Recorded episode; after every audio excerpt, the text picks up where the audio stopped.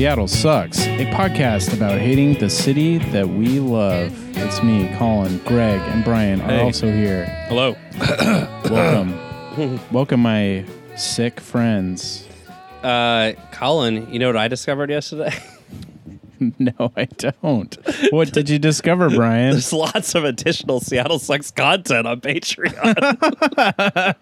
Whoa, there is? That's wild. Yeah, it's only five dollars a month. That's the price of a Starbucks coffee. That's a fantastic deal. well, Greg started coughing, so don't blame me. Uh, so go check out that content out there on Patreon. We've hours and hours and hours of content, including a special episode even that was recorded on the boat during a cruise. It's during a, a rather horrific rainstorm, actually, that you can hear in the episode. You can Uh, only hear it there. Yeah. So if that entices you, a whole Go every check it out. whole episode more every week. Uh, Mhm. God knows you already have too many podcasts to listen to, and So why not sto- make stomach more? so much of our voice. But uh, It means Yeah. more Ari, more Katie, more feces, more shit. more technocratic mares. Yeah, so uh, I wonder if the listeners happen to notice on our uh, much listened to uh, Katie episode volume four last week. Um, like me occasionally coughing, you know, because I was getting over, you know, for a week I'd been getting over Diarrhea three. a cold. Well, I had noticed uh, you coughing, although I did notice two weeks prior my coughing constantly in an episode, Right. and then yeah, four that weeks I- prior, you gave to me. yeah, then four weeks prior, uh, Hmm. Collins coughing constantly in Yeah. an episode. Great stuff. Interesting. We Uh. all seem to have had unusually severe respiratory ailments. Yeah, that just won't over the go last away. month and a half. That is weird. I wonder what that could have been. And uh, you know, as for me, I almost never really get a cold uh, seriously like that. And uh, yeah, it, it had me down for several days. Uh, whatever could be happening, gentlemen? Well, it might be that pandemic, COVID nineteen. You hear about this? Uh, this is this is just like the the abject hilarity, if I can phrase it that way, of living in America in Mhm. 2020 in the 21st century. To hear about like this impending Something you already had? uh, this impending, yeah, um, pandemic virus that's shutting down commerce and shipping. Tanking the markets. tanking the Yeah. markets, fucking causing pandemonium in places, and people start to talk about how, by the way, the U.S. is completely unprepared for this. Also, Mm-hmm. you know, their government's being run by, um, you know, right wing nut jobs, Mm-hmm. and who, uh, you know, would just assume we all die. uh, Oh no. and then the punchline comes and it's like once you know once people start actually you know administering any tests for this here in the Seattle area in Kirkland uh it turns out you know the news comes out like oh yeah the only way this makes any sense is if um COVID 19 has been here spreading around widely for like six to eight weeks. yeah, yeah, So cool. Yeah. Great. Yeah. Well, it, I mean, it really speaks to uh, the disastrous uh, healthcare system that functionally doesn't really exist in the United States, in the sense that, uh, yeah, I was like horrifyingly sick for two weeks and it would not go away. But guess who doesn't have insurance and never went to the doctor? And guess who went to work every day with Yeah. young, molding Went young minds yeah. every day. Yeah. Uh, and I'm pretty sure I made some of my students sick. pretty sure I made Greg sick. Yeah, Uh, you almost definitely made me positive sick. Now it only Yeah. really, you know, had me out for like less than a week, but the, the residual Mm. little, little, you know, little sniffles and a, and a little tiny little cough for like a solid week and a half after. It's just sort of now going away. But um, yeah, uh, cool. We all had we all had coronavirus, guys. Yeah. Yep. Uh, you know, not outside the realm of possibility. And again, when you uh, You have a system where you've literally trained everybody in the country to never seek medical help unless it's the absolute most dire circumstances, and also to never miss work, even if you're Well, sick. in this case, Uh, that's really what a, what a perfect thing here is yeah. the inability for anyone, for most people in America, Mm-hmm. to to to step out of work when they're when they get sick. Because uh, there's nothing like medical help would have done for you or me. Sure. In this case, Uh, that's There's what they always tell me every time I go to the doctor. No, maybe, maybe if you If you were bad What- enough, if you when need, I went, they gave me Tamiflu, Okay. even though I tested negative for the flu, and it helped Yeah. me. It definitely helped yeah, me. It well, and the big you know, thing about people the not going. antivirals, you Yeah. know, can help like a tiny bit, but, but they barely. Even those, even Tamiflu barely does anything. Like maybe like Yeah. it'll It helps the symptoms. can help your ostensibly, symptoms a little. Maybe it helps like shortens your thing by like a day or something, but it's not. It's not really a cure. Um, they can't. You know, there's nothing. Yeah. This is it's a cold. Well- it's just it affects you know some older people um, or people with compromised immune systems extra yeah. bad. Well, the thing is, when you have a uh, disease going around or whatever, even if like going to the doctor, they can't solve it or whatever, or cure it or whatever. The thing is, is like that's how you track Yes. like where it is and how it's moving and like you know th- that's the important information that if you wanted to have i don't know a functional healthcare system Yeah. and have any sort of functional response to uh, you know pandemics which are probably actually going to get worse as climate change gets worse and things like that uh, you know you you need to have that kind of information on the ground and uh, as a country we just have chosen to never collect that information in any way right and yeah i mean the irony being that all the people that are like the best possible agents for spreading an illness you know as rapidly and as far as possible are the people who work jobs where you absolutely can't miss if you're sick Yeah. and have no health insurance so Yeah. if you work in a restaurant you're sick, tough luck. You know, you know, uh, you're at work, right? If you are a home health nurse and you're sick, tough luck. You're at Yeah, work. because it, know? it's like, oh, you might make some people sick. Well, it's you or me, motherfucker. Because if I don't work, I'm Yeah. just gonna die. Yeah. So yeah, and if you don't, if you uh, call homeless. up your, yeah, if you work at a restaurant, you call up the restaurant and tell them you can't come in because you're sick, you're fired. yeah, You know, uh, I, you know, I know a preschool or somebody who used to work at preschool, and uh, guess what preschool teachers do when they're sick? They come to work and they cough all over your precious little children because they're not paid enough and they're not given sick time off, and they would be certainly fired not if they took paid it off. sick Yeah. time off. Yeah, yeah. So, just a little, just a little food for thought. That luckily the uh, coronavirus is not as uh, deadly as the news media would make you think. But if we ever had like a Spanish flu redux, like we'd be fucked. There'd be millions dead. Like it would, there, this country would have no ability to to stop it in any way. Like it would, be a disaster. Yeah. Like um, unprecedented. Yeah, well, it may Yeah. end up killing millions of people here. Yeah. Yeah. When Yeah, all- uh, Over the course, it'll yeah. be you know over the course of like a couple of years or something. But Yeah. like No.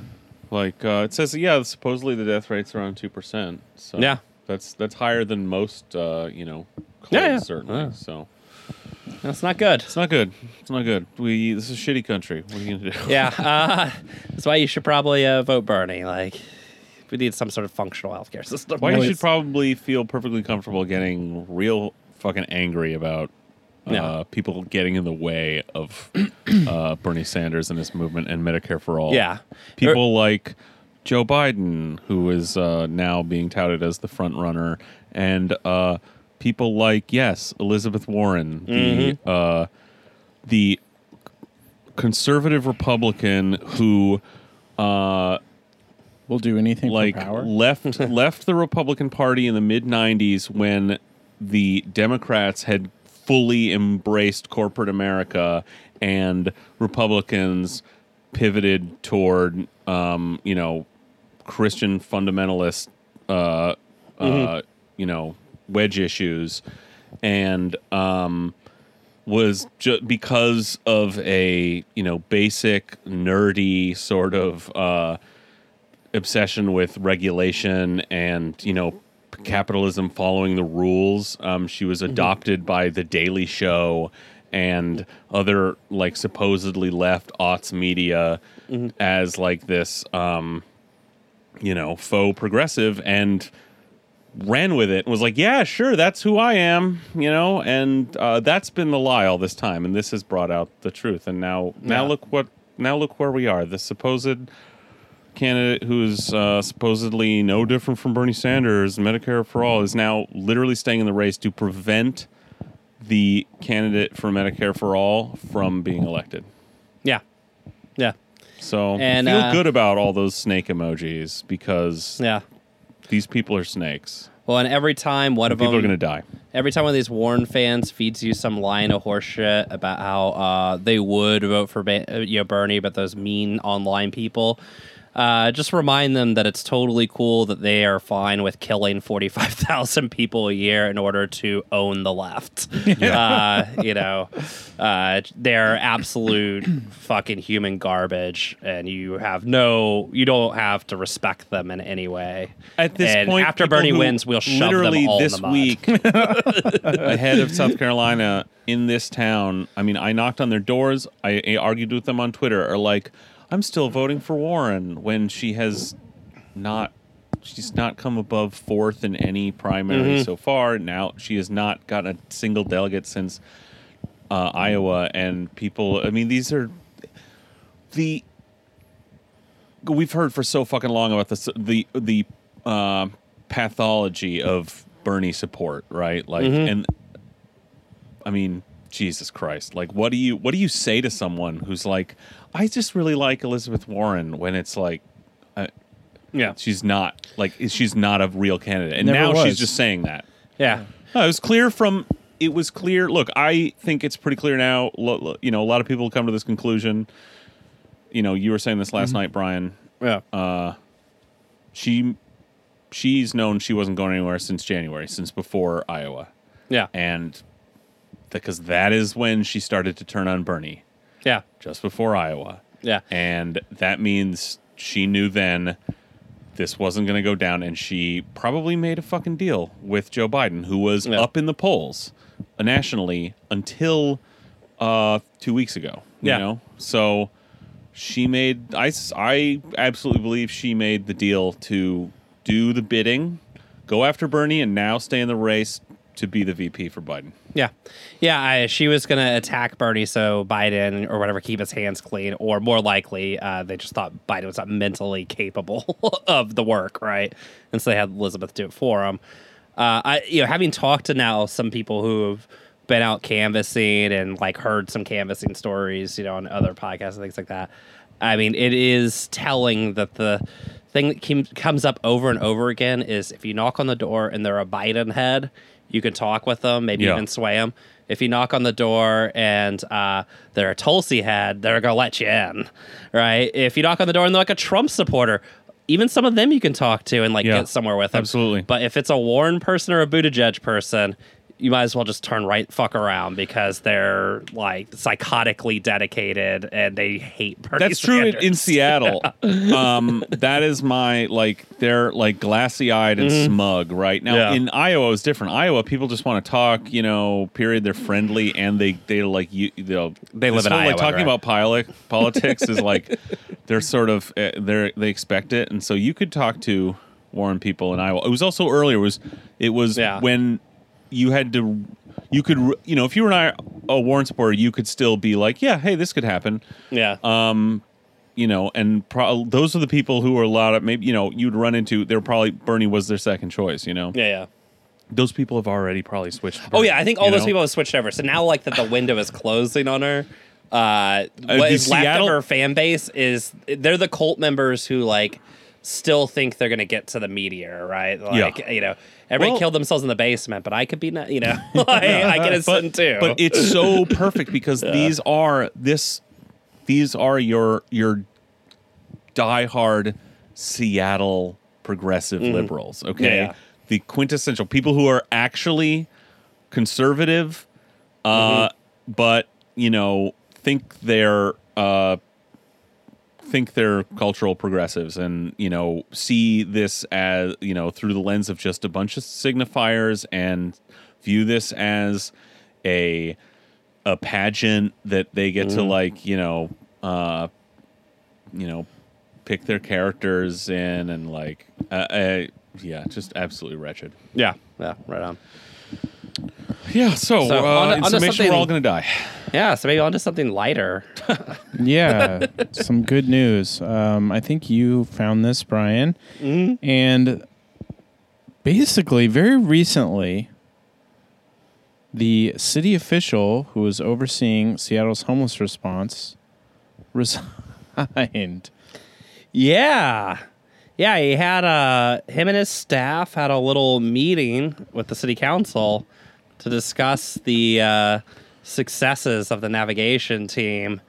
And wouldn't you know it, the Bernie Bros on the council, Just roasted him. yeah, just would not Uh, let them. For the record, Morales is still to this day a Warren stan. yeah. Well, hilariously, To apparently, this day online. Yeah, it's just- I, I embarrassing. checked honestly, that. Yeah, embarrassing. She's retweeting Warren shit today. Uh, well, apparently it was mainly Sawant, as you would imagine, and Mosqueda actually just going to town on this fucking team because they kept trying to show this bullshit PowerPoint where they'd be like, yeah, you know, we're helping lots of people find services. And then they'd be like, you just told us 96% of people don't get services. And like, oh, yeah, but we're helping them. And like, you literally are not like, it basically just wouldn't let them like lie anymore, right? Like, wouldn't let them bullshit them anymore. And the end result was, uh, you know, again, uh, that video game image of just the silhouette, Jason Johnson. After apparently getting yelled at for two hours, he wasn't having it, so he quit. And apparently, the two people under him uh, retired. They were replicants. Yeah. Um, and, you know, it, it should get said that Erica Barnett did like a ton of very good Yeah, reporting she, on this. She Yes. broke the story, right? And- Yeah, I was like really on top of it. So C is for Crank. Go check that out. But uh, just like a little background before we even go into her piece on it. Uh, Jason Johnson at the beginning of last year, uh, they had promoted or uh, uh, Jenny had uh, put him forward to the council to be the head of the human services department. And basically, the council, the city council, and talking with him, were like, uh, you have lots of people who've complained about you being abusive at work, and like we think that you're just an extension of Jenny Durkan, and just you know are just gonna do whatever the mayor's office says and all this kind of stuff. And uh, it clearly was looking very bad. So Jenny just pulled his nomination and then appointed him the interim head of the Human Services Division, basically completely uh, bypassing the council thing and just making him de facto head of the division, anyways. And if I remember correctly, wasn't Sawant the head of the committee that was responsible for approving his Yeah, and I believe it was once again at, at the hearings. It was Sawant who basically was just like, not happening? yeah, yeah, just re- just like endlessly roasting him. Yeah. at which point caused uh, Jenny to panic and then just appoint him. which, by the way, uh, what you know, what an amazing system that. Uh, yeah, you know, we have this like uh, balance or whatever, and that the mayor, you know, proposes somebody, but the council has to approve them, unless, of course, the mayor thinks the council won't, in which case they can just appoint them. Uh, yeah, and we we did a show on this at some point. yeah. Uh, maybe we'll find the episode. Well, yeah, yeah, go back in the know, archives. this yeah. this all is part of this um, sort of grim history of the navigation teams, which at you know is just one iteration of uh, the Durkan administration's like response, like sort of uh, dystopic and uh, Orwellian response to yeah. uh, our you know homeless population and the demands put on uh, on the mayor's office by sort of the foaming right wing in this Yeah. town. And you know, as we've documented, we've talked about, she's essentially caved to um, the sort of right wing position here, which is that we need to use the cops to sweep these people out of the city um, and treat them like human trash. And the navigation team frame was always just, you know, a, a a ruse to use yeah. the language of SPD. oh god, a Um, ruse, yeah, on the rest of us. Yeah, it was always bullshit. Like just sort of um, trying, you know, something that signaled uh, like some kind of effort to help. That was always obviously always meant to just obfuscate Yeah. the real effort. So I mean, it's worth just sort of reiterating what the navigation teams were about. Uh, the idea was always we're going to have this initiative from the city to go out and connect with the people on the street and try and get them connected up with services. Yeah. um, and that is going to involve, uh, you know, contractors from uh, homeless services organizations, um, philanthropic organizations, social workers, and there'll be some cops on hand, and you know, and just in case they're needed. And that's the sort of press release version, and in actual practice, Yeah. this was cops come, social workers uh, tr- like hurriedly try to like you know talk to these people before they're arrested or just have to scurry away because their shit is being bulldozed and loaded into a garbage truck to be like incinerated somewhere. Yeah. And um yeah, so it was always just a pure sort of uh anti-homeless gentrification in the harshest sort of possible terms with Yeah. the the police the tool of the police state. Yeah, yeah, and I mean, and, and to just be one hundred percent clear, this whole thing, the debate about Jason Johnson when he was nominated, this whole thing about him being roasted now and you know quitting and all this shit is about sweeps, right? Yeah. This has always been about sweeps, and yeah, prior to the navigation team, they had the police doing the sweeps. They were brutal. There were several high-profile police murders of homeless people involved, uh, or it, during the sweeps. Uh, and so the navigation teams was a response to try and clean that up and be like, well, instead of sending the police, we'll send uh, social workers and things like that. And uh, of course, Durkan's been against that, and, and this kind of pits us to where we are, which I think, in uh, uh, if we want to pick up the article right here, I think, Yeah, yeah. So again, this is posted in the C is for Crank, which is Erica C. Barnett's uh, online journal, basically. Um, the headline is Human Services Director resigns days after contentious meeting leaves navigation team's future in question. And we're going to start from about the middle, uh, but please feel free to go check this out, and we'll link to it as well. Under Johnson's leadership, the navigation team, which removes encampments from parks and public spaces, shifted its focus away from its nominal purpose, navigating homeless people to shelter and housing, to simply removing encampments whenever they pop up in parks, on rights of way, and in other public spaces, with no advance notice or offers of shelter or other services. As the team's latest quarterly report revealed, the navigation team now declares virtually all the encampments it encounters exempt from all of the once standard notice and outreach requirements established in 2017 by deeming them obstructions, a designation that allows the team to remove them right away. And this is contentious too. I, I think this mm-hmm. point is being challenged like in the courts, right?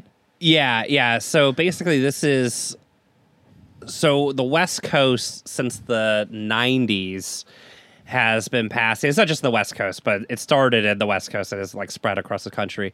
But it's been passing what are called sit lie ordinances, which essentially make it illegal to sit down or lie down on a sidewalk or whatever, right, in a public space. Now, every time they pass one of these, it goes to the courts, and the courts shoot it down, say like that's you know you can't do that, right? And so what they've done is they've gotten around it by finding these little things like oh you know, we can't like arrest somebody for sitting down on the sidewalk because that's clearly just targeting people for being poor. But you know, there is uh, uh, in most city, uh, you know, other the, the responsibilities of the city. There is a responsibility to like remove obstructions. Now, what that means is like if part of a building falls over and it's blocking the road, it's the city's responsibility to move it, right? Not the person necessarily who owned the building, right? Uh, but the way they use it is, well, a human's an obstruction too, so they have to be removed. Or their And camp. their- yeah, their liv- the stuff or they're whatever, living right? in or Yeah. with. Um, yeah. And so this was a way to get around the uh, court's rejection of sit lie ordinances. But it's not even just uh, the rationale for arresting. It is for even to a lesser ex- or in a less serious way. There had been again in the original framework that was put forward um, that these sweeps were supposed to operate under, or the navigation team. There were rules for, you know, giving people advance notice to pack up their shit and go um, somewhere else because they were this was going to be shut down, you know, and so they're using this obstruction thing as like a reason to get around that. Doesn't actually make any sense. Doesn't have to. It's just a a a, a loop of legal logic that just you know justifies gives them some words to say in a press conference that justifies them showing up uh, and rousting people because it ultimately it's not because what they under what that tells you is that they understand that because you, you you could almost think to yourself well isn't it wouldn't it be good enough to give a homeless you know a small encampment of homeless people on you know some county or city property somewhere uh notification that the city didn't want them there anymore and give them 24 hours to pack up their stuff and leave? And the answer is no because the people, you know, the Durkan administration and the people behind these programs know that that that is a severely missed opportunity to harass and damage the lives of these people. Yeah. If you give them notice to leave, they can pack up their stuff, what they have built of a life they're trying to get back together, um, the few belongings they have, maybe the um, the ties they have made they can maybe somehow maintain by reaching out to you know somewhere to get a new place to stay but that you miss the opportunity to steal all their stuff and destroy it getting them back to being just like a, a Even more on the destitute than they were before. um, and harassing them you know getting Yeah. roughed up by the cops getting scared possibly causing an incident that uh, can get someone arrested, which you know again gets you them more. You're more likely through that scenario to get them in the two place in the two or three places you want them, which is either somehow maybe actually scared out of the city altogether. Thrown in jail, um, where you really want them, or you know, gosh, if things go really well, just dead. Yeah. know? Yeah, and I mean, I think that that is that really speaks to the logic, right? That the logic of the sweeps is that it's a punishment. Yeah, And the whole and the and again the reasoning behind it is if we punish them enough, they'll go away, right? Yeah. Now I will point to so Erica Barnett had another article that came out earlier in the week called uh, "Council Grill's Navigation Team on Low Success Rate," but uh, in this she suggests another reason, which is equally dystopian. Uh, about the uh, refusal to post notices and things like that, and um, so she writes There's a perverse incentive for HSD to continue calling things obstructions that are not obstructions in the commonly understood meaning of that term, and to keep clearing encampments where they know people will either be absent or will not accept their offers of shelter. If the navigation team had a higher success rate, the system would quickly run out of beds to accept all of their referrals. On an average night, according to the navigation team's own report, there are about 12 beds available uh, among the ones set aside for navigation team referrals. Half of these are in basic shelters where people sleep crowded together in bunks or on the floor, the type of shelter people who live in tents are the least likely to accept. Fundamentally, the system only works, in quotes, because most people don't take shelter. If they did, the system would break down, right? So part of it too is Yeah. if, if this system functioned anyway like they write it up, it would fall apart because we actually have no interest in sheltering any of these people, right? That's Right. the issue. so they get to have these interactions they get to sweep this stuff Yeah. and and the it never comes up that every day a social worker is trying to connect up these homeless people with beds that don't exist because Yeah. that would be the data point that would be coming out of this if you were actually trying Yeah. to help these people and Yeah. that would you know uh shine some light on the the actual basic questions here which is that you know we don't provide uh, the resources necessary to change these people's lives or our system when when our whole system is creating homeless people all the time. Yeah. Well, maybe we should go on though, because maybe it'll get better. Yeah, we'll see. As Johnson articulated on Wednesday, HSD considers any encampments or tent in any park to automatically constitute an obstruction, whether it's actually obstructing anyone's ability to use the park or not. In the last quarter, the team provided advance notice and outreach to just 11 encampments, compared to 292 encampments that were deemed obstructions or Jeez. hazards and removed without warning. This is likely among many reasons that only a tiny fraction of the team's contacts with people living in encampments lead to shelter. At the Oh no, no. at the same time, the total number of encampment removals has continued to escalate. In the last quarter of 2019, according to a memo by Council Central staff, the number of encampment removals doubled compared to one year earlier. This escalation corresponded with annual increases in the size of the team. Over two years, the team ballooned from 16 members, including eight outreach workers from nonprofits that specialize in case management, to 38, which allowed the team to remove encampments seven days a week.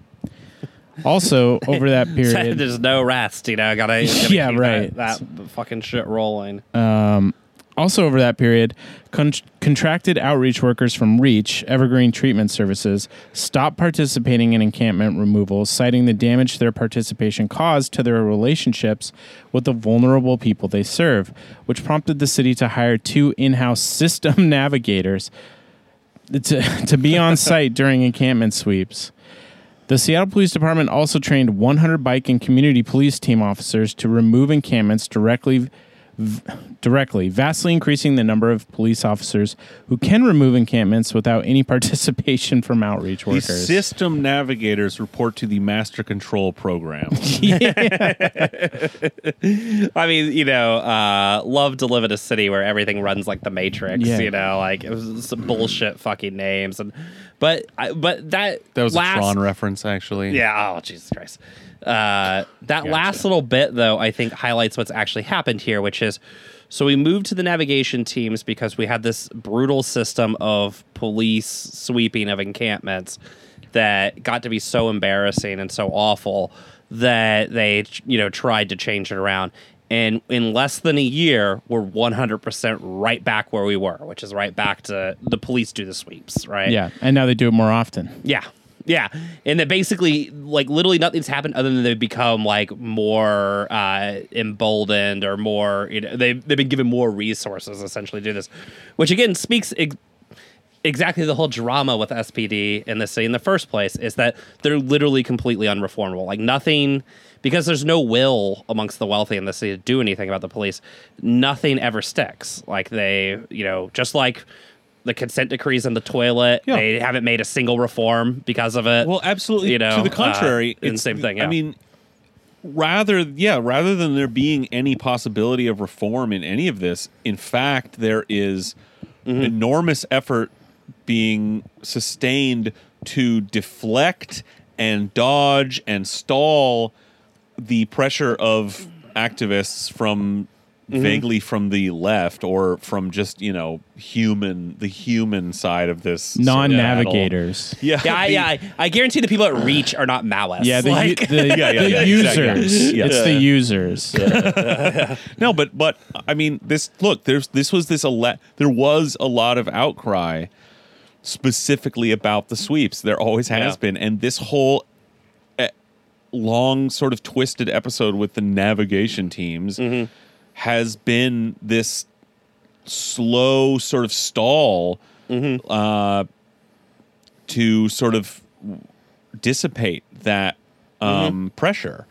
Uh, and this is the this is what you know you're up against. If you're trying to um, fight on you know the city level, certainly in this town, for like the lives of human beings.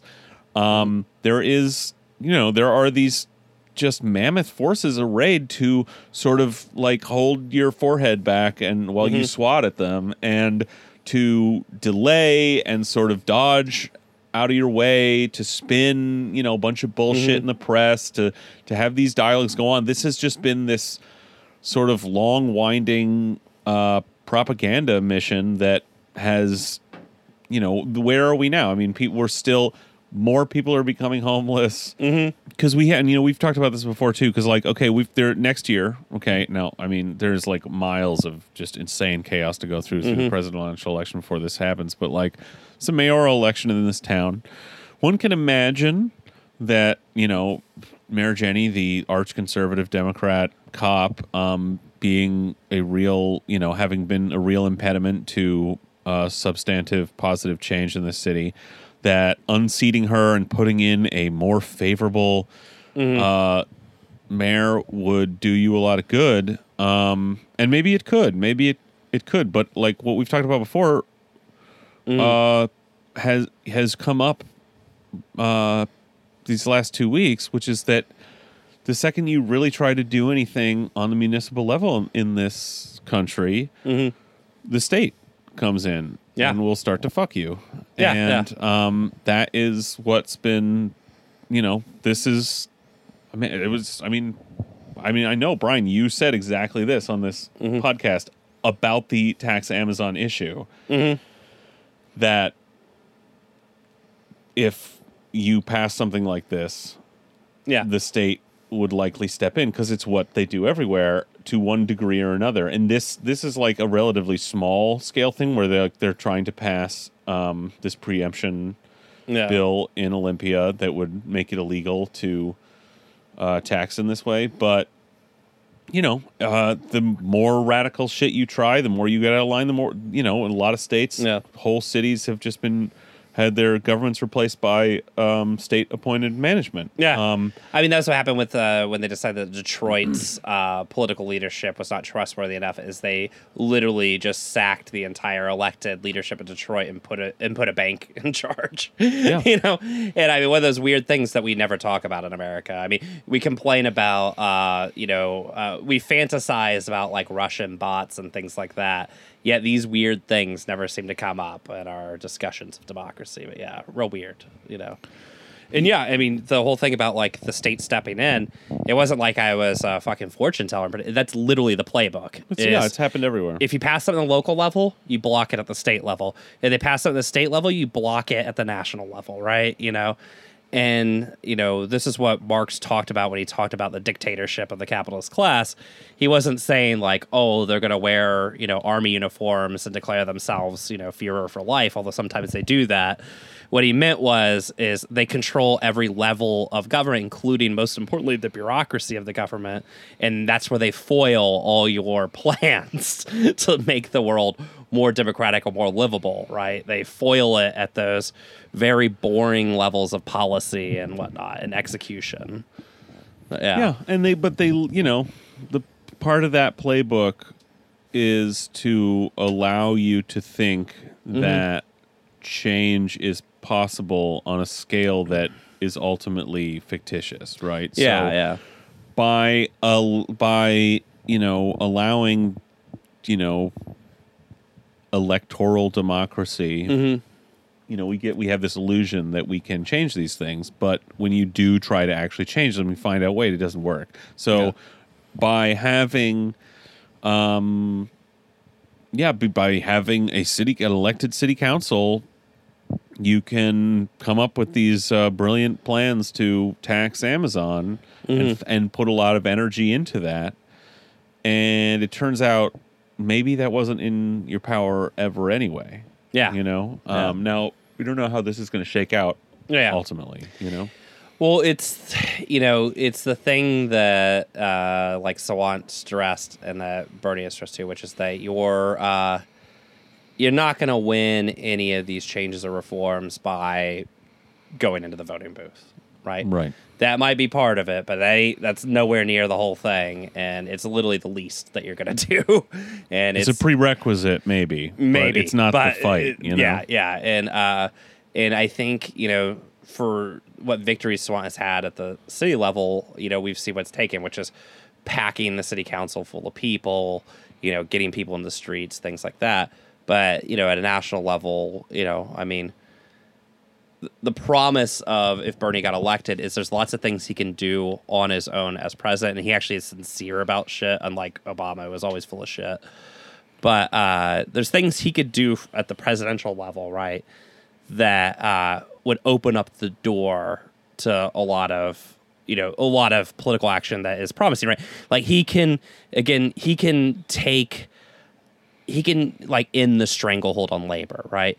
Like mm-hmm. Reagan basically unilaterally. There's a lot of labor laws on the books that actually protect you from your employer. That just Reagan unilaterally stated we're just not going to enforce in any way anymore, and that every president since him has dutifully not enforced. That Bernie could come in and just do it Yep. right? Like, I mean, he could just like literally every company now is like blatantly, obviously, and in the open engaged in massive illegal activity that he could just come in and start stomping on those fuckers. Yeah. Right. And that would open the door for labor in a huge way, right? That would open the door. You know, but if he gets in there and he does that, you know, we have to do that, right? Like, like there, there has to be movement in the street. Like, he can't like open the door for us a little bit and then everybody just go, ah, you know, this is what's frustrating about Mm-hmm. you know this battle this presidential election regarding these these uh, Warren people Mm-hmm. This is the difference right? This is the actual mm-hmm. difference is this understanding you know when they were trying to tell us oh they're the same you know this is the difference this understanding of how the system actually works that actually is not just about this set of policies.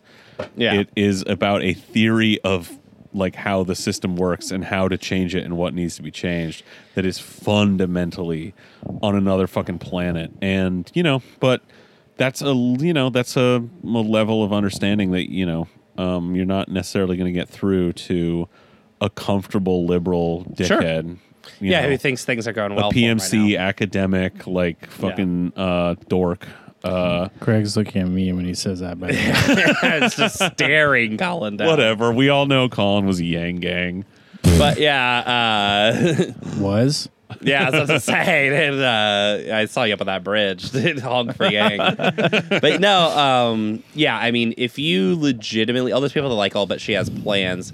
If you legitimately believe that Elizabeth Warren had some sort of uh, secret plan for passing a Medicare for all bill or whatever that was strictly based on political maneuvering in DC, you are not intellectually or emotionally prepared for the fight to come. Like you are a dumb child and probably should sit this one out. Well, you're You know. you're a part of this, you know, this comfortable professional Mm-hmm. class that is just tuned in to politics enough to be dangerous, yeah. right? Yeah. Like, ju- they see it as part of their sort of cultural um, duty to like, you know, read a little news, watch a little Daily Show. Well, you know, it is literally the Breitbart thing of politics being downstream from culture. yeah, yeah, yeah. Yeah, It- it's essentially conservative Yes. in its worldview, and it's that oh, I, I, I,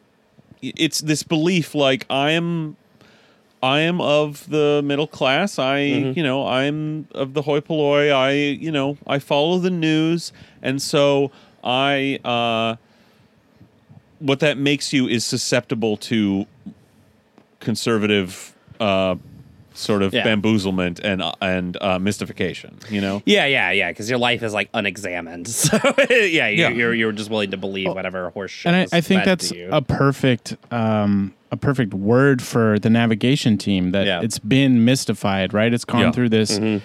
Transmogrifier that's turned it from this quasi beneficial thing to a police force yeah. and that does violence against people that are invisible and the violence is invisible to you as a liberal right like Mm-hmm. you're not clued into any of this and it still has its nice name it still has the same name Yeah. on the tin Right. That So you're you're doing- just clued in on this surface level enough to just acquiesce to it. To go, oh, Yeah. they're, they said they're helping homeless people. Well, the aesthetics have like the, the the aesthetics knob has moved just yeah. enough that when you read it, it's like uh, navigation team uh, removes hundred people from the planet. Like, oh, navigation team, that's nice, as opposed to you know SWAT. Yeah, up, or, right. You know, like that. That stormtroopers Yeah, he didn't like the way that sounded, so you know, just change the name of it. Yeah. you know? Yeah.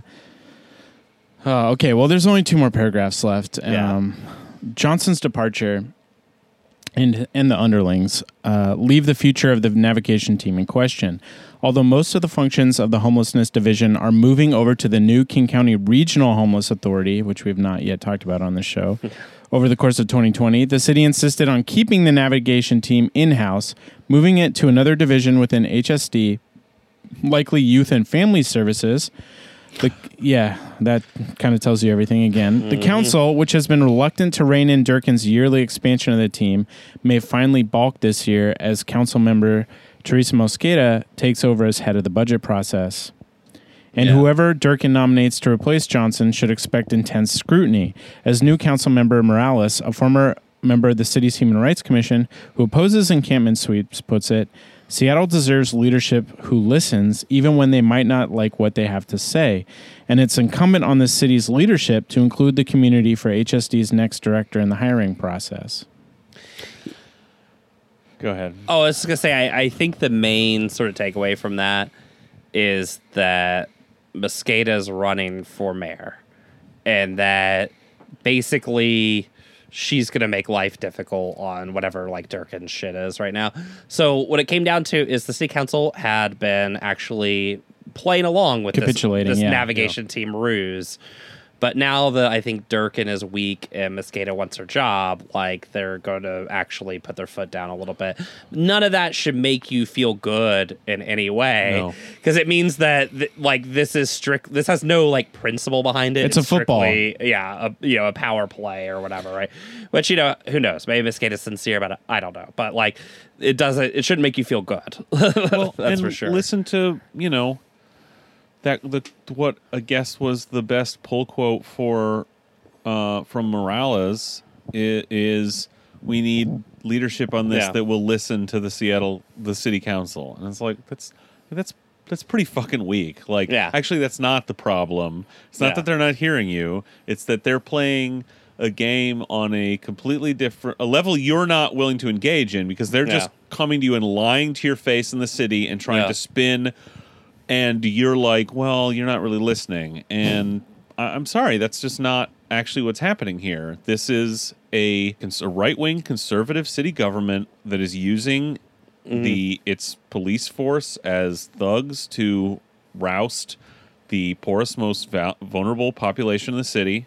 And they're doing that in broad daylight and you know it and everyone knows it. So if you can't just say that yeah, if you are going to sit here and buy like at least implicitly buy most of this frame here that we're all working toward the same goal here but you're just not listening Who does Then that remind you of? just fuck Yeah. off you know yeah Yeah, exactly right. and uh, yeah, and I mean the thing is too is to, to understand like how crazy it is that Morales would have such a milk toast and bland response to this.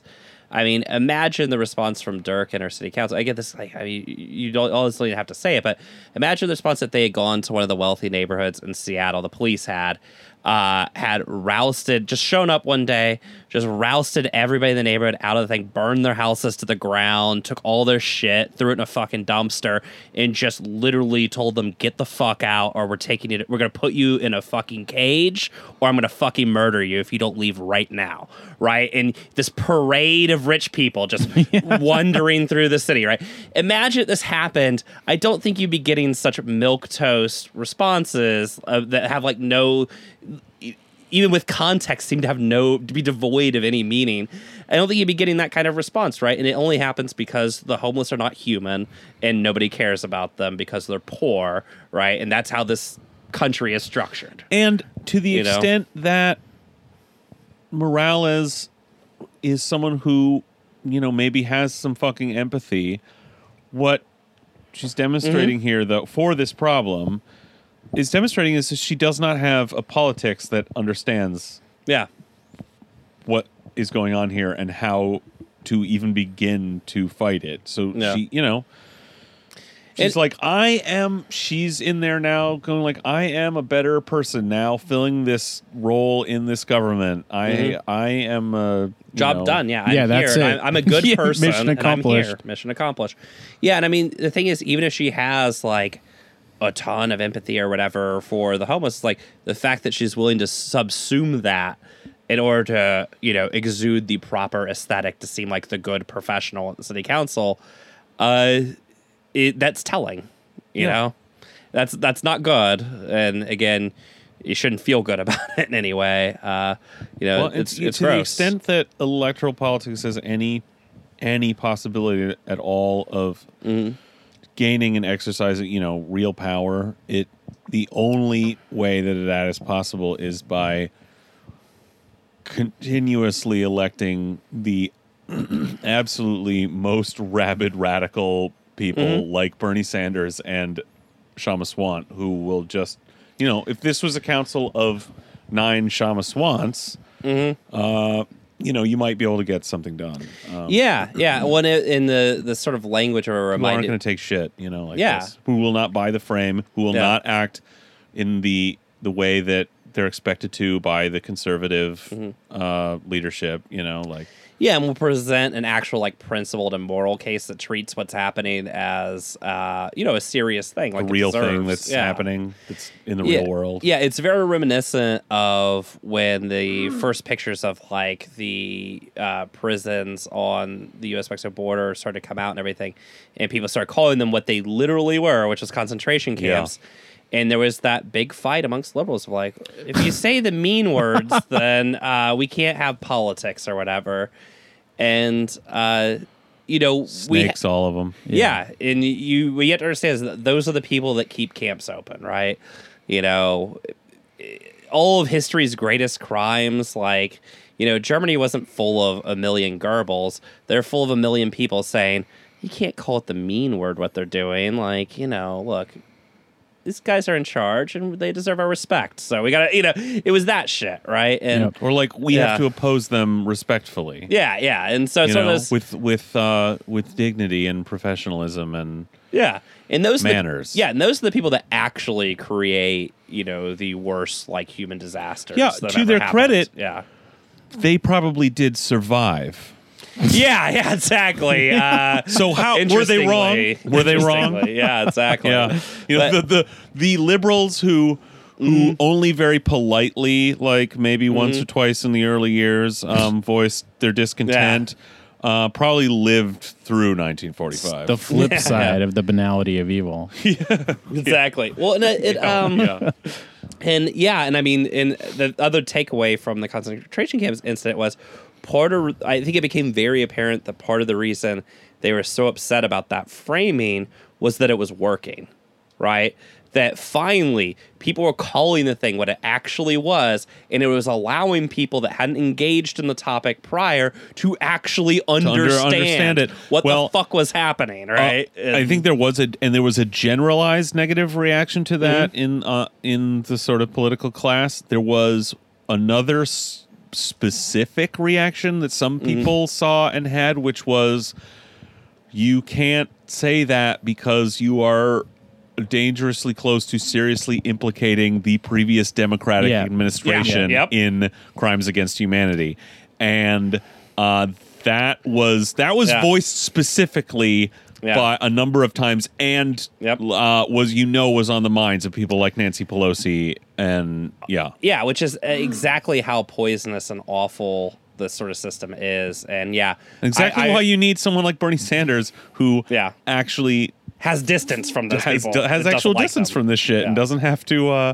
do- it doesn't have to protect protect a previous fucking legacy Yeah, he doesn't like them, like they don't Joe like Biden him. Yeah. whose whole fucking claim to legitimacy here is Yeah, is based on that the, uh, this very tainted uh, legacy of the Obama administration. yeah, and I remember, uh, yeah, in the height of all that, somebody had posted around this picture, which was, of course, fucking disgusting, of a prison bus full of like uh, child seats, right, Yeah. for the children that you're gonna put on the prison bus. And everybody's like, you know, rightfully was like, this is disgusting. Donald Trump's got to go or whatever. And then somebody did the reverse Google image search on it and found out the image was from 2014. Yeah, And this it- happened a lot. Yeah, and it was like, yeah, and I just remember that one specifically really sticking out, and all of a sudden, er, like all those people, instead of the correct response to that is like, oh shit, I had no idea that was happening. Donald Trump has to go, and Obama also should be fired into the sun. Yeah. like they should both be fired into the sun. Or I should, or at least Yeah. I should take a minute to Yeah. be a little introspective about Yeah. my politics and and f- try and figure something out here. You know, take a and it- minute. and instead, a ton of the people just dropped it. Or Yeah. like, Oh, yeah. oh. I can't talk about it now because Obama did it too. Well, see that that's what I mean. I think in a the main sort of vocalization was on this level of manners, but I think that mm-hmm. that current went around enough. Yeah. It hit, it touched enough people that that is what made a lot of people shut up real quick because they did not know how to process that. Yeah, yeah. I mean, you know, Trump proving himself to be a better strategist politically than Hillary Clinton uh, did come out instantly and just say, "Hey, I'm just doing all the stuff Obama did," which honestly was probably the smartest thing to say as far as getting away with it or whatever. But Oh yeah, my god, yeah, yeah. But well, I mean, uh, it happens to be true. So yeah, to to, yeah. to a large extent. Yeah, yeah, and uh, yeah, which there's a. I, I would encourage people to. I think it's on. I can't remember where the hell it was, but there's an interview with Daniel Denvir actually, who writes about immigration, where he talks about that literally the child separation policy that Trump had was because Obama had a family imprisonment policy that had finally gone up in front of a federal judge because, of course, people had opposed it. And the federal judge said, Yeah, this is inhumane. You can't do this. So Trump's reaction to that court ruling was, Well, what if we split them up? In which case, maybe it's also inhumane or whatever. But it has, to, go through the back courts through the court first, system. because you're not like doing the very narrow ruling Yeah. of the court. Yeah, Yeah, and this But is that was a that was an explanation and a frame that uh, you didn't see in the fucking New York Times. Yeah. So, uh, yeah. I it's mean, also courts now stacked with like thirty The most five year old psychotic- Federalist Society. Oh, yeah. Well, I mean, again, on immigration, there was this amazing court case, you know, amazing, definitely in quotations, about a guy who was shot in Nuevo Laredo by a Border Patrol agent. And it was a kid, right? Like 16 year old kid, I believe. And the Border Patrol agent shot him in the back of the head. And he was on the Mexican side, right? oh yeah, this just and- just was ruled. Yeah, on, yeah, last year, yeah. And basically the argument in front of the Supreme Court from it was actually it had been initiated by the Obama administration but carried on same argument from Trump. But wait, but no, but this was wasn't there one like this just ruled on last week? Oh shit, maybe. But yeah, this one was uh, the Hernandez case, so they would have been last year. In the argument which the court bought was that if an American agent of the state, in this case Border Patrol, was found guilty of killing somebody in Mexico or whatever, and even allowed to stand trial in Mexico, and this was the argument they made, and literally in the Supreme Court's ruling, this is what they ruled in the uh, in the federal government's favor, was well, what would that mean about drone strikes? would those people then have a right to, you know, uh, try some guy in Nevada who bombed them with an Xbox controller? And so, like, oh, well, obviously we can't allow that to happen. So, no, there's no standing. Kick, Yeah. Killed the case. Well, there was a And ruling that that's the kind of logic that happens in our courts, right? that, that this Yeah. might have been the same Yeah. Case. I Yeah. don't remember um, because the ruling last week or something was maybe it was a different case, but it was a very similar case. So I think it actually was this, and the ruling was they were the family was trying to sue. Yeah, and they- the ruling came down that they had no standing to sue. which would have been on the same basis. And there's like five of them that are currently in place because there was another shooting in Nogales, Arizona, where again a border patrol agent there was uh, like a slotted fence uh, in Nogales, a steel fence, and the border patrol agent shot uh, again another child who was buying a hot dog at a hot dog stand in Nogales, and the border patrol agent who was apparently reportedly was bored, so he left his booth or whatever to go out and relieve his boredom, and just shot a kid in the fucking head, you know, through the fence. Uh, while he was purchasing apparently a hot dog in Mexico or whatever. So that one's been going through too. So that might have been it as well. Uh, there's also another one that's currently going through the courts too of uh, Border Patrol in Texas were on a little river boat or whatever, which I didn't fucking know they had. But they were riding this little river boat down the Rio Grande, and one of them just started firing randomly into this park in Mexico and killed a father who was there at his child's birthday party. So that one also, that one's a newer one, so it might be working its way through it still. But you know, the standing thing was a big issue. But anyways, this is all a long way to go of just saying uh, this is hell world. And again, I think I said this last night, but if this country was just wiped off the map, it would actually be better for everybody. Yeah, this country, maybe some planet. others. Um, Yeah, we yeah. saw, we Great, saw, Great Britain especially. we saw well we saw some actual video footage some like Mm-hmm. um Yeah, horrifying. sniper spotter Mm-hmm. um video footage uh that sounds basically a lot like that in the Mm-hmm. um documentary we saw Gaza uh, Fights for Yeah. Freedom. Gaza fights for freedom um of uh IDF uh shitheads uh like giggling about blowing Yeah. away uh, unarmed, children, yeah, you know. people. Two hundred sixty-six children, people. Yeah, yeah. I mean, I remember, you know, one of my children. one of my great like radicalizing moments in college when I first started like getting in touch with the anti-war movement and stuff was we had watched this documentary called Jenin Jenin and uh, about the town of uh, where uh, the Israeli the IDF had just like completely leveled the fucking town. And I mean, it's the most like gut-wrenching shit that you could ever sit through. And uh, luckily, everybody in America is blessed to never have to look at any of the stuff that we fund or you know create. But yeah, it's it's. I, I remember when you guys were telling me how depressing the movie was. I was like, yeah, it's about Palestine. dude. Yeah. No, it was no surprise. That's Yeah. why I was not exactly Yeah. looking forward to yeah. seeing it. Yeah. Well, you know. Yeah. Um, yeah, I you know, everything's come you know, everything comes back to this, but there is one presidential candidate who uh, on a national stage referred to, you know, Israel as being run by a racist reactionary government. Yeah, So- and uh, refusing to go to AIPAC. I mean, some of that stuff is so huge. Uh, yeah, talking like- about Jesus, talking about actually saying on the debate stages, talking Mm-hmm. about the the dirty wars. Yeah. like in, in the overthrow. when he like literally uh, listed all the governments I, I, I, I, I, like like nearly fell over.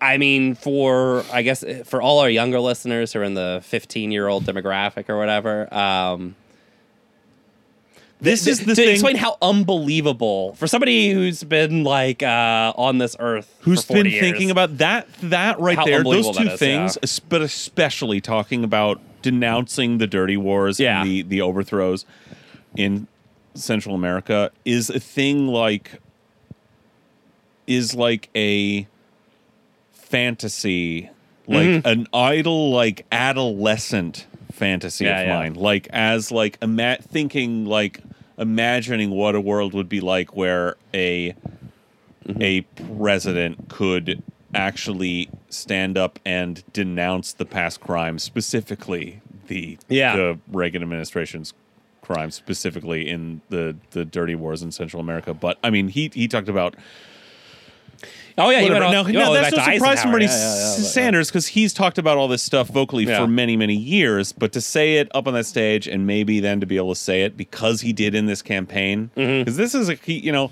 there's so much to this because it's one thing for him to have said this stuff in the past, but actually he know and he knows this. He knows what he's doing.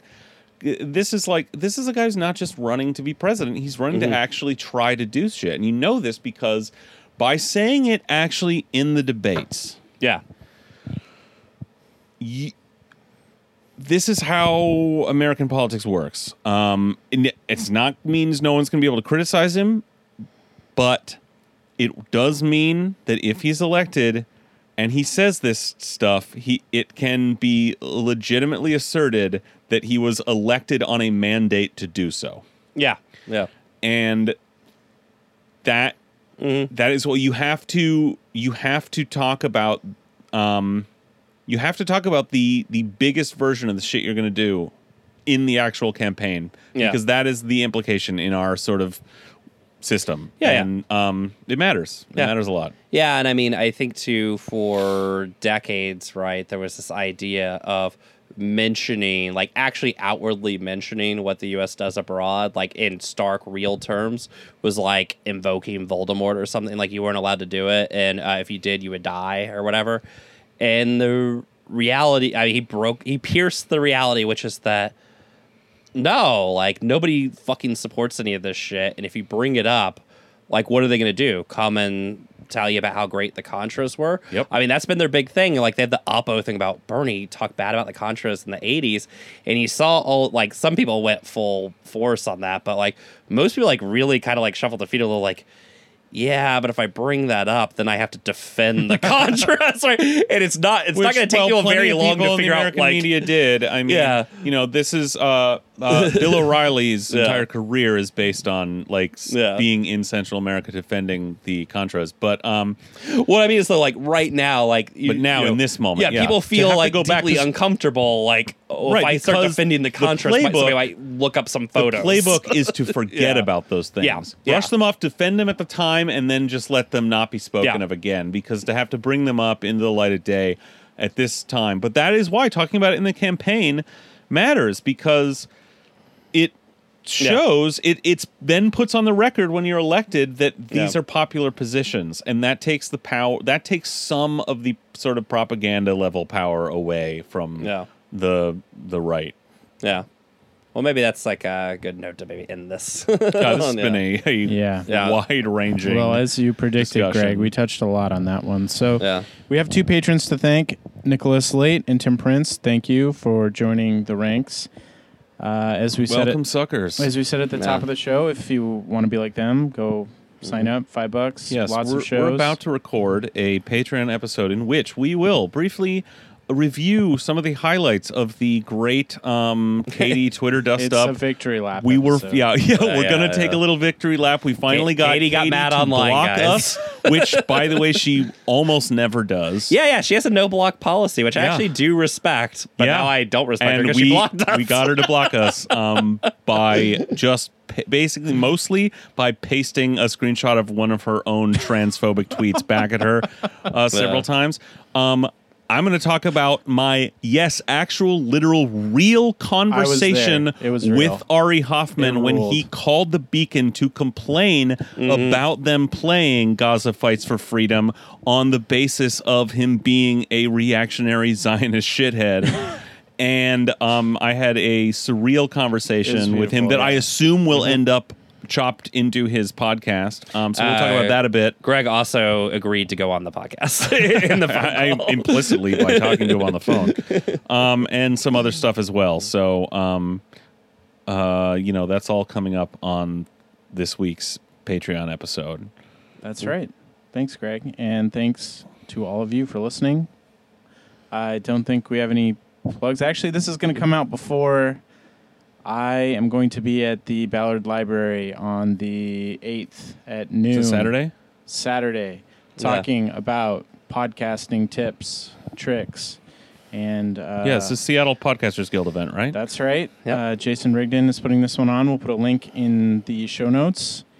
Yeah, and people, if you have any problem with your computer right now, it's not booting up, uh, running slowly, Fuck anything you, like Brian. that, come to No. this and ask Colin. No. He will help you. He's Offer not a computer for guy, anyone. and he will help you. that is a lie. I'd rather die. Okay. Thanks for listening. Bye. Bye.